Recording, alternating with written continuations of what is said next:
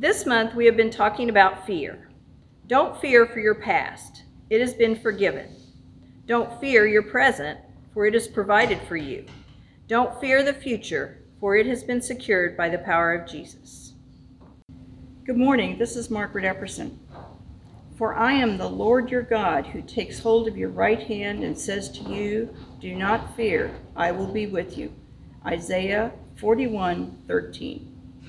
We would be blessed by your presence on Sunday morning. Check out our Facebook page under Marceline UMC for a listing of small groups offered at various times during the week.